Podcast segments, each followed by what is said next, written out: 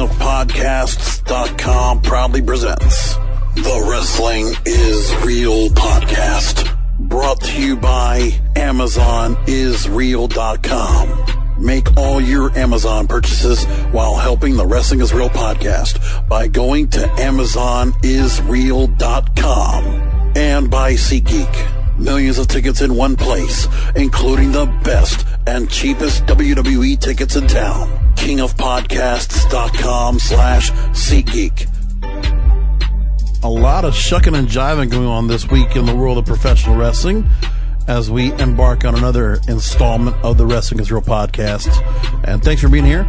So let's just start with what's going on over the last couple days since we talked to you last during our SummerSlam recap, which I did on Sunday night, and you can actually find it at kingofpodcasts.com.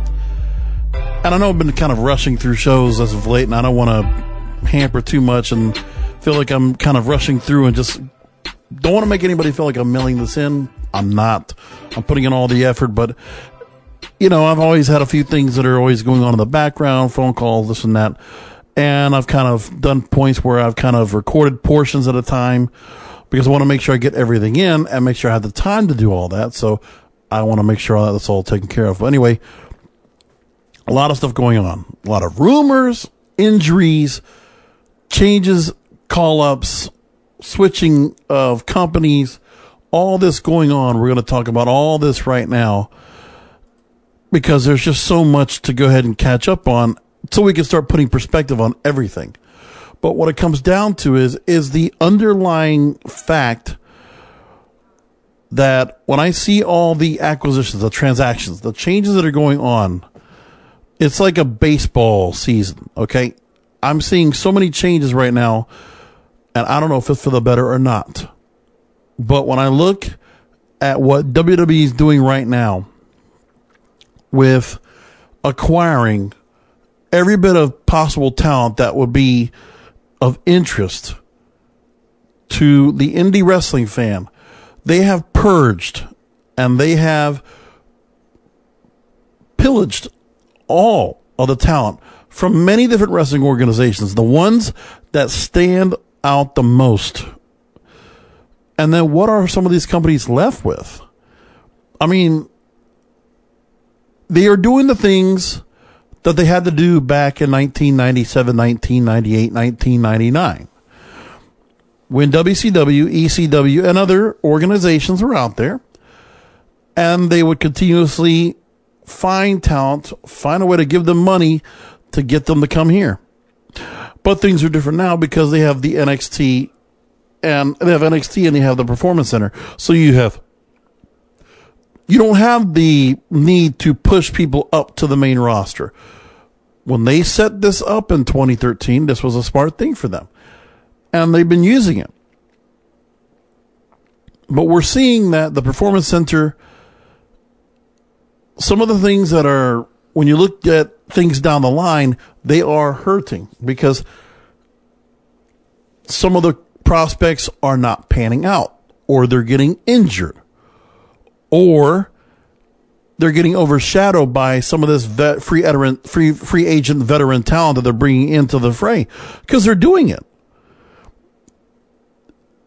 This cycle, this machine, sometimes it just does a little too much to cannibalize the rest of the wrestling industry only to hurt the rest of the industry and themselves.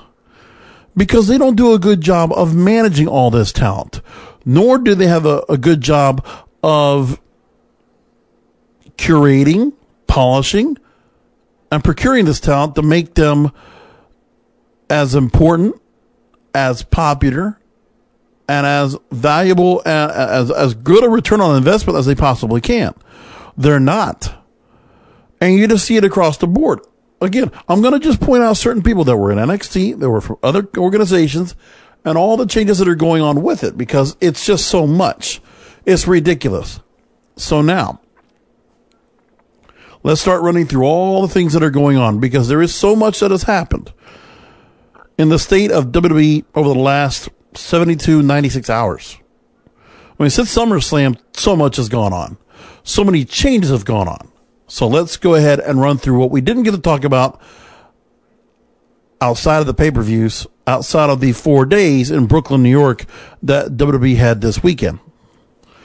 First off, we're hearing a rumor killer now because supposedly there was some story that Lana Rusev were asking for the release.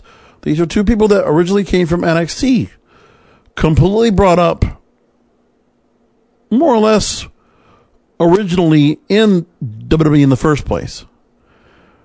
And so that was going on. Rumors have been made not true. And CJ Perry, aka Lana, also wrote uh, tonight talking about that's called Don't Believe the Pathetic Villagers That Pretended They Are Journalists with Real Facts. Ha ha ha ha. And this is in response to Brian Hopkins, who reported on Big Cass, who was called in from NXT, hasn't put on the shelf. Uh, very unfortunate, but he suffered an injury on Raw on Monday night. We saw what happened to him. It was legitimate. ACL tear out nine months at least.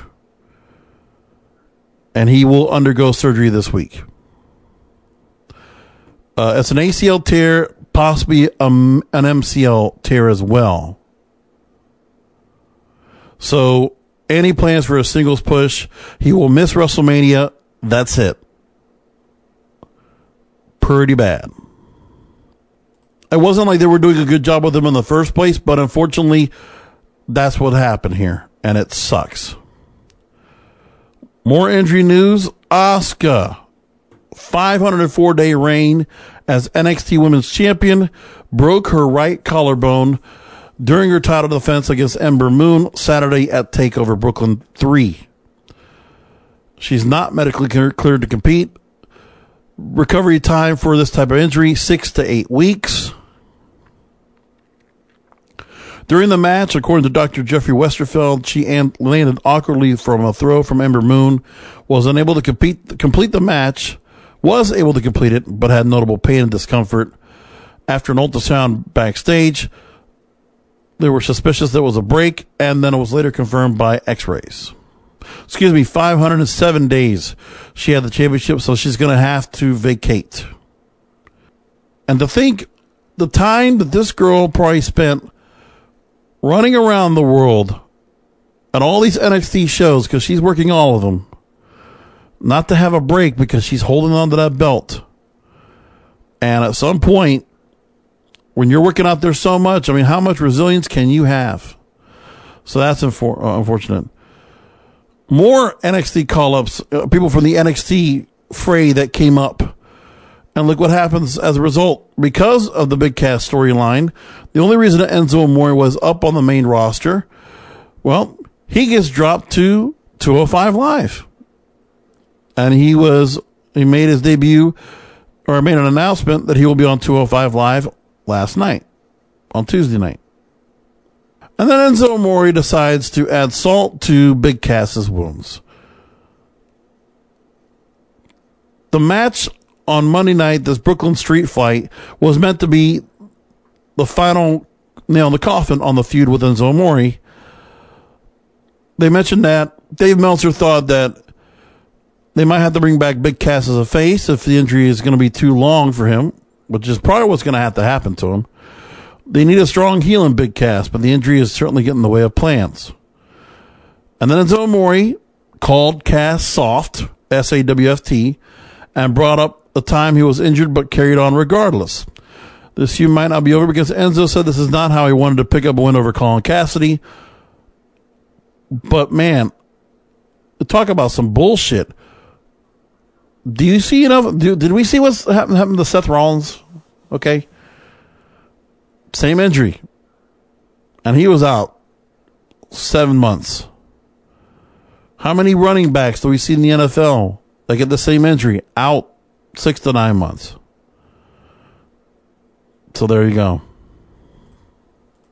So big shame to a couple people that were called up to that main roster. Or actually, Asuka was eventually going to get called up to that main roster. But a lot of time, a lot of effort put into that character. Big Cass the same way. Enzo, same way. Now they're all washes right now, unfortunately. I mean, you're going to get recovery back from Big Cass and Asuka, but it's this kind of thing where bad management. I mean, where's the concern on the health of these two? Big Cass out there with NXT, then going, then of course, remember, they also had to work NXT and WWE shows as they were getting ready to be moved up. Working all the house shows, working all the events. So you wear and tear these guys. This big guy, again, you know, he should have taken care of himself. He should be resilient enough, but something happened and he wasn't. So again, these things that are going on that are just hurting. A slew of major off-season injuries that's not good for them right now. A lot of changes did happen on television we saw. John Cena moving back to Raw. Apparently he's going to try to help boost up Roman Reigns. Bobby Roode gets called up and debuts on SmackDown Live. That's big for them. And that's got to say something about a lot of things. When you look at, we have to not call them GFW, but the former TNA talent. You know, for all the people that used to shit on Impact Wrestling and TNA for the 10 years they were around, and looking at right now the current roster and how well the company's getting bolstered by said talent. Like, look right now. Look at your SmackDown. You got your United States champion AJ Styles. You now have Bobby Roode.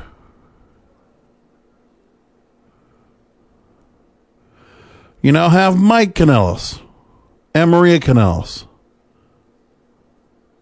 on the SmackDown side alone. We're not even talking about the Raw side, which now we talk about Samoa Joe, R-Truth, Luke Gallows, or did we forget about aces and eights? oh God. Then you got the Hardy Boys. Quite a bit of talent they've picked up. And then we're not even talking about NXT. You had Drew McIntyre, Eric Young. Let me not forget about the women's side. You got Mickie James. It's a lot of talent picked up from TNA. And then you look at the Ring of Honor talent that consumes this roster, of which this company is reliant upon. Let's run them down. Ring of Honor, Cesaro. Samoa Joe, you can also include. Seth Rollins. Cedric Alexander. AJ Styles for a short while. Kevin Owens. Mike Bennett or as Mike Kanellis, Sami Zayn, or El Generico, Shelton Benjamin, who has returned, Shinsuke Nakamura, who was partially around because of the New Japan deal. I mean, look at all that. So reliant upon talent that they have to have. Because what is happening with their current roster of the people that they have that they built up themselves. This big behemoth, this giant, to cover all these rosters, to cover all these different radio, uh, these TV shows they have to cover. For Raw, SmackDown Live, NXT, 205 Live, and others. And you just look at yourself and you just gotta say, man, this is ridiculous what they're going through. What they're putting themselves through because they are again they always have to rape, rape and pillage other rosters and they do that. But now we're getting to a boiling point to a breaking point where they've taken so much now they're truly hurting other companies. Look who they brought in on an NXT takeover Saturday night. You brought in someone who at one point was what, two time Ring of Honor World Champion, Adam Cole, and former Ring of Honor World Tag Team Champions, Red Dragon, Kyle O'Reilly, and Bobby Fish. You brought them all in. And they're not going to anchor a major storyline, a major arc in NXT. Because who are the people that are getting really get pushed right now in NXT? Look at it. Of the of the men, excuse me. Let's just talk about that. Among the men. So you got Adam Cole, Aleister Black, that's somebody that's within their own thing. Yeah, the tag team champions Eric Young, along with uh, Alexander Wolfe. Drew McIntyre. You've had Andrade almost getting a few pay per view matches. Hideo Itami. Johnny Gargano. And that's who basically has been pushed out right there. Because when you have to ask yourself, okay, Red Dragon, they're back into the tag team point. Oh, Authors of Pain, you can add them too. So there you go. So they have so many matches that go along with those guys. Adam Cole, I mean, that guy's going to probably get primed at a chance. He might get a chance to get close to that world title in NXT. You never know. He could be NXT champion. I mean, they had him beat up Drew McIntyre, so something's got to be there. That storyline is built into play right now. Adam Cole comes in and could very well be going after Drew McIntyre in the next NXT pay per view. It could very well happen. And the whole idea is that the company's reliant upon all this outside talent. That they have to just put them in through a little bit of uh, polishing in WWE style and you put them through the ringer for a short while and then you move them up and hope that they will satisfy the casual fans out there. And sometimes they do, sometimes they don't. But you really have to have above and beyond talent and talking ability in order to stand out. Now, granted, AJ Styles never was somebody that cut on the mic very, very well. He's just gotten better but he had it all along. I guess he did. He got better towards the end of TNA, and then when he left, he just got better. Kevin Owens always had a big fat mouth, so he can do good wherever he goes. Always got a good mouth to go ahead and run himself wherever he goes, and he does very well for himself. Has uh, has had a very good career for himself. Samoa Joe gotten much better on the microphone. Bobby Roode He's gotten much better in the microphone. He was still it was pretty good back at TNA, but now I think he's when you give him a gimmick they can run off of. Oh my goodness! Think about it. It helps him out. So they're also kind of struggling with the fact that okay, then you have this veteran talent that you don't want to rely on them and make them the focal points because you're still worried about making your younger upstart homegrown talent the stars, then you give Baron Corbin a shot and he fails. Or you give Big Cass a shot and he breaks. So all these things going on with this company is just hurting them right now. You're using Jason Jordan. He's failing miserably. And look at how easy it was to go ahead and take care of Chad Gable another American Alpha, Shelton Benjamin. Great match for tag team partner. Veteran with the young, the young upstart, fantastic. Both with their amateur wrestling backgrounds, they'll do fantastic. That'll be a fun tag team to watch. I'm looking forward to that. And then you have guys that have always done very well, and you ask yourself, well, what the fuck is going on, man? Why are we not seeing certain stars get the rub?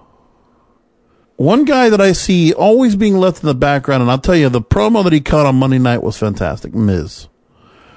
Well, when you look up and try to see what's going to happen for him and the Intercontinental Championship, well, looks like first of all they were going to try him with Jason Jordan. Well, that's not going to work. So instead it looks like Samoa Joe might actually be taking on The Miz and moved into an intercon- intercontinental title feud. with with that case, you'd think that Samoa Joe would have to turn face, and you can already do that now with this match already, because he was going after Braun Strowman and Brock Lesnar. He was kind of tweening it for a little bit in that match at SummerSlam, so transitioning him into as a face would not be a bad thing for him, or at least be the face of the feud for the time being. Not a bad spot. Oh, also Lio Rush has moved to WWE as well. The former Ring of Honor prospect tournament winner. He's 22 years old. He joined the Performance Center on Monday. And the kid's good. And also, let's not forget Donovan Dijak is also expected to be debuting in NXT. Whew. Look at all this uh, this Ring of Honor talent. Let me tell you, we talk about WWE long enough, but let's go back to Ring of Honor. What's left on that roster right now? When I think of what Ring of Honor has right now of a roster, I can only think of a couple names. You got Jay Lethal, who's been multi-time world champion or something. He was a world champion. You got the Briscoes there who have been tag team champions a few times over. Dalton Castle? Like, how many guys do you have right now that are truly major players right now? Because I look at their current roster, you got Bully Ray, which, I mean, not necessarily has like the pool. Christopher Daniels, Frankie Kazarian, eh. Cody. I don't think, I mean, even though Cody's world champion, not overly, not, nothing much different with him coming in. It just feels like a, a WWE guy coming into Ring of Honor. But I mean, that's just because he's been around and he just needs more time to really build himself. And then after that, who do you got left that's on this roster that's really standing out and saying, oh my goodness? Real stud talent that people are going to be really like all over the place. Marty Scurll, in the bigger picture, he's a very good talent, but nothing really says much. Young Bucks, yeah, you could say that. But this roster is getting thin. Ring of Honor's roster. No wonder they're having to go ahead and rely on CMLL, Pro Wrestling Guerrilla, New Japan Pro Wrestling, and others they got some talent that still they're working their way up too, but still, the talent is getting thin, and it's a bit old too. You know, BJ Whitmer's around for a long time. Bully Ray's up there. Caprice Coleman's near forty. Sabin's getting up there. Daniels is almost fifty. You don't have a lot of young talent on this roster either, which doesn't help much. They still got young talent out there, but they're reliant. They're basically, like I said, they've just gone all over the place. There's no identity anymore to Ring of Honor, in my opinion. And they have chosen not to go ahead and really put any emphasis on building storylines or building feuds from one start from the start of a show to the end of a show. They just don't want to do it anymore. That's too bad. Meanwhile, GFW, you can go ahead and talk about what you want with those guys, but what it comes down to is they are still taking retreads of WWE and using them for what they can. Because that's what they're going to do. So you got El Patron, Bram, who's from NXT, Chris Adonis. EC3, who was also NXT. Johnny Impact, was Johnny Mundo, and who was Johnny Nitro, right? Lashley. And Hornswoggle, but that doesn't really matter. And let's not forget on the women's side, you got Gail Kim and Taryn Terrell.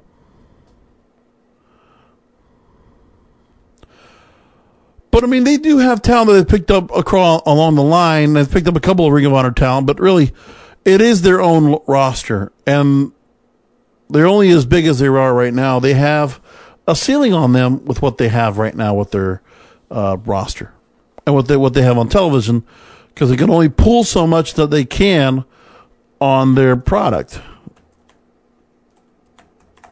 There's still a threshold as to how much they can get on ratings so far because they're still not pulling up anything really high as of yet. Ratings are still sitting a little under 300,000 for the last three weeks. Prior to that, getting up to Slammiversary, they were getting up to 350 to 400,000 viewers. So they're not getting that big jump like they were before. So it hurts them. It hurts them a lot.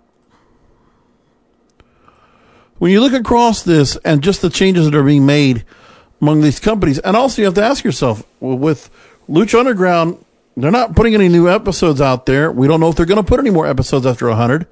So you have to say to yourself, well, what goes with that company? And only the most independent, diehard wrestling fans are paying attention to Japan or the UK.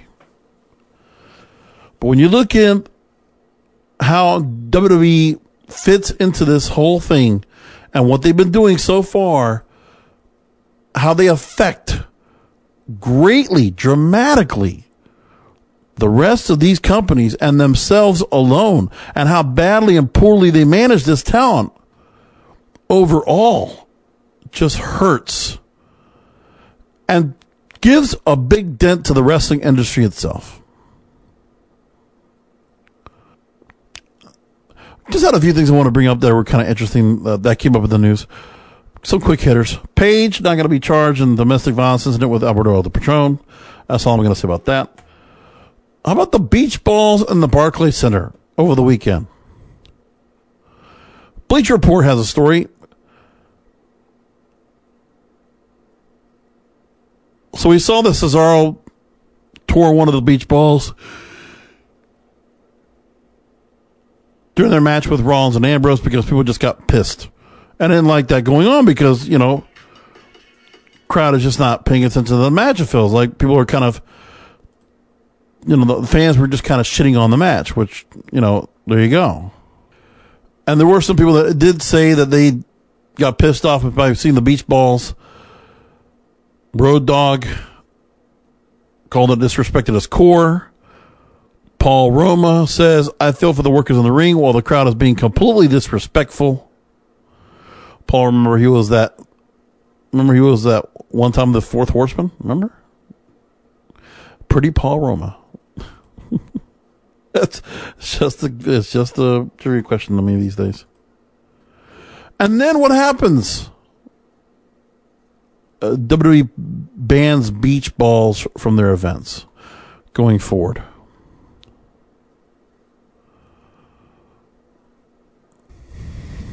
There you go. So if you didn't know what happened on 205 Live, they actually had a few things happening. You had Neville beating Akira Tozawa to retain the Cruiserweight title. And then Enzo Amore debuting.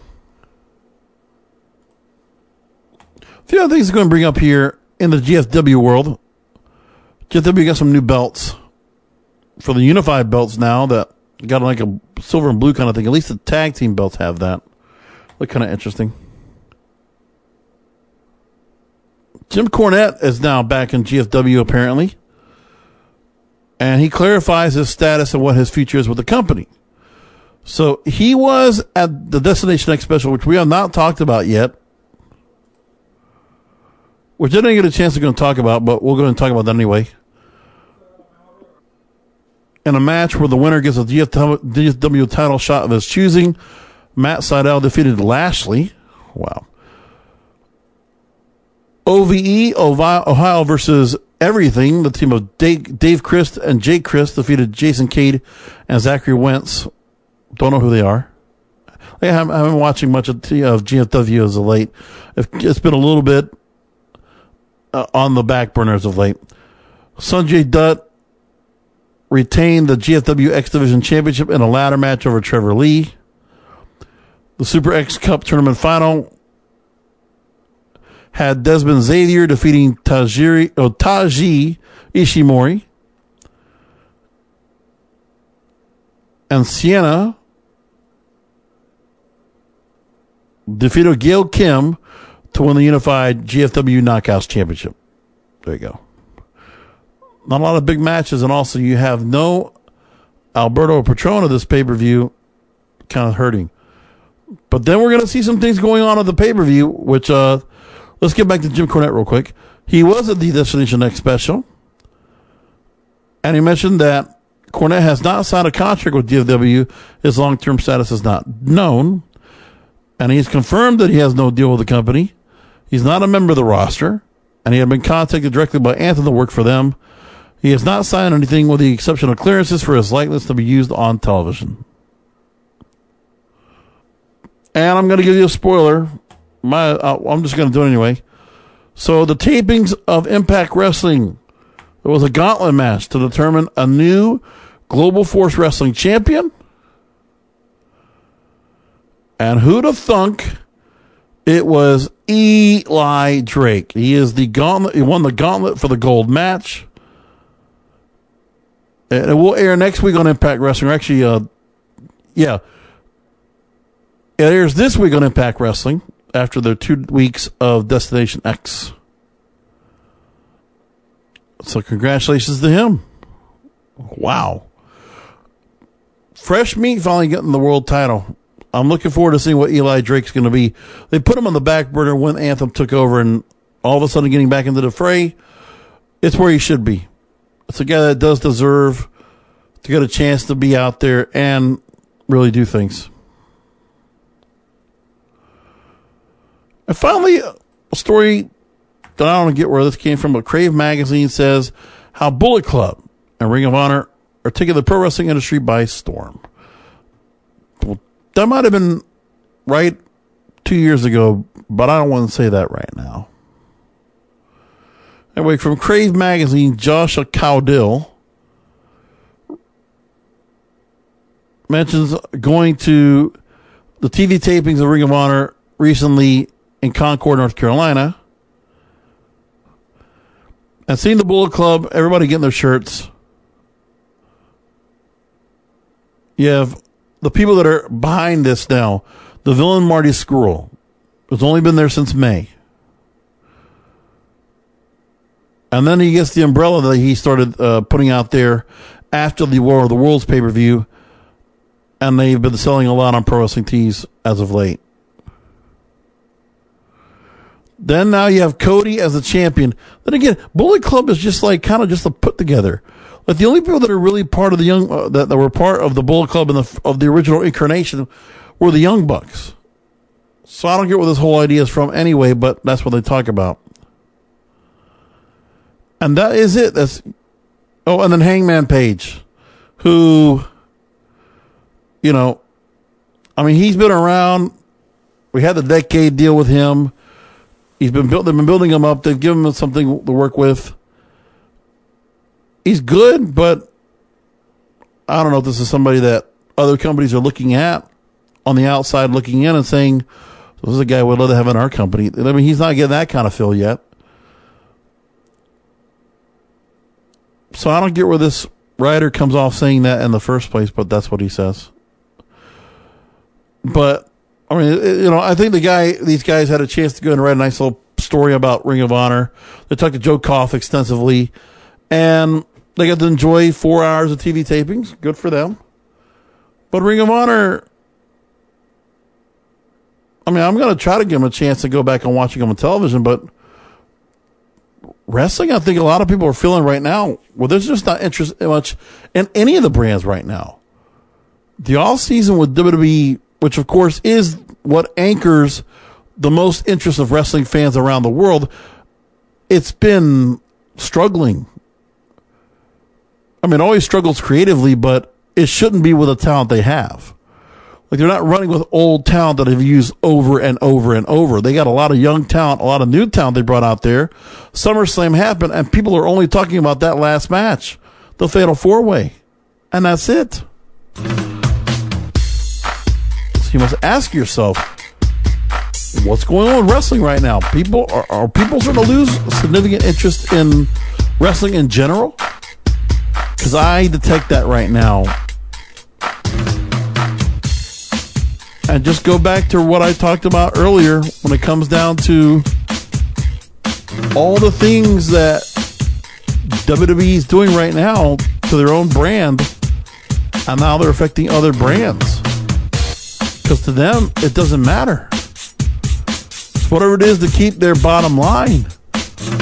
But they hurt, uh, I mean, you know, for a company that for many years used to talk about how they cared about the other companies and wanted to make sure that the other companies were being looked after because they needed to make sure that those companies would still be thriving and doing very well so that they could so that WWE could go back and procure talent from these said companies when their own performance center is not performing its best. So think about who they're hurting and how much is hurting the industry. The Wrestling is Real podcast is a production of kingofpodcasts.com. Presented by AmazonIsReal.com. SeatGeek, millions of tickets in one place. Go to our special link at kingofpodcasts.com slash SeatGeek to get your WWE tickets at a great price. You can also support the Wrestling is Real podcast by going to our special links for the WWE Network by going to kingofpodcasts.com slash WWE Network or go to WWE Shop by going to kingofpodcasts.com slash WWE Shop.